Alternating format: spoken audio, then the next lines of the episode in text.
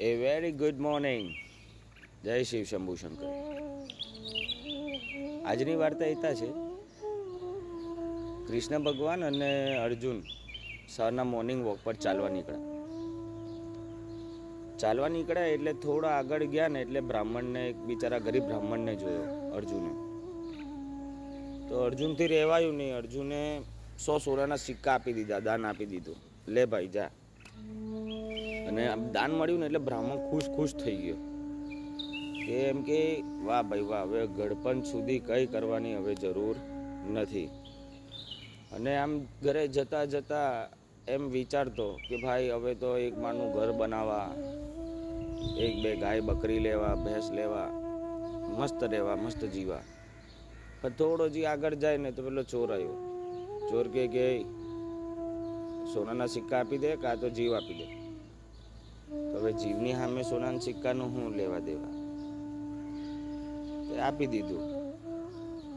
બીજા દિવસે પાછા એ જ રસ્તા પર કૃષ્ણ ભગવાન અને અર્જુન ચાલતા નીકળ્યા. અને બિચારો બ્રાહ્મણ એ જ રસ્તેથી આમે આવતો હતો. તો અર્જુને કીધું, લા, તને કાલે તો સો સોનાના સિક્કા આપ્યા. શું થયું? તો એમ કે, ભાઈ, પ્રભુજી, આવું આવું થયું હતું કઈ નહીં કે લે, આ મારો માણેક. તો કિંમતી માણેક આપ્યો. તો પછી પાછો ખુશ. વિચારતા વિચારતા તો પાછો એવો ગયો, હવે તો ચાર માળનું મકાન બનાવવા. એક નંબર બનાવવા, દસ બાર ગાય ભેંસ લેવા, ખેતર લેવા. પણ હવે ડાયરેક્ટ ઘરે જ જતા રહેવું કોઈ ચોર બોર મળ્યો તો આબી લઈ લે. પણ હવે ઘરે ગયો ને તો એના મિસિસ થાકીને ઊંઘી ગયા હતા તો એને છે ને પાણી ભરવાના ગળામાં એને માણેક મૂકી દીધો, હાચવીને. તો સવારે એના મિસિસની આંખ ખુલી ગઈ હશે વહેલા તો પાણી ભરવા ચાલી ગઈ ગળો લઈને, જેમાં માણેક હતો.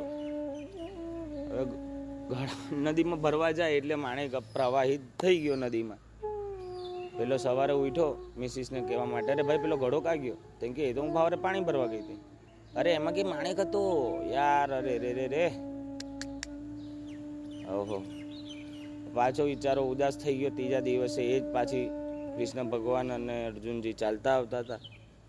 અને બ્રાહ્મણ નામ મળ્યો તો અર્જુન પૂછે ભાઈ શું થયું ભાઈ પાછું હવે? તેમ કે, પ્રભુજી, આવું આવું થયું. તેમ કે, જો ભાઈ દોસ્ત, તારા નસીબમાં જ નથી. હું કશું નહીં કરી શકું.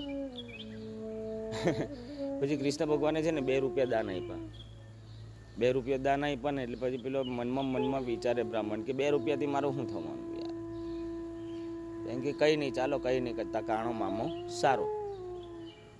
તે બે રૂપિયાનું દાન આપ્યું ને તો પછી એને કે ભાઈ હવે શું કરીએ? હવે ચાલો હવે, આગળ જતો હતો ઘરે. તો ત્યાંથી એક મછવારો આવતો હતો. એ મછવારાના એટલે મીન્સ બધી માછલીઓ ફિશિંગ કરીને આવતો હતો. તો એમાંથી એક માછલી ને તડપતી હતી. એ માછલી તડપીને તેને એમ થયું કે લે ભાઈ, એ મછવારા આલે બે રૂપિયા લે અને આ માછલી મારા કમંડલમાં નાખી દે.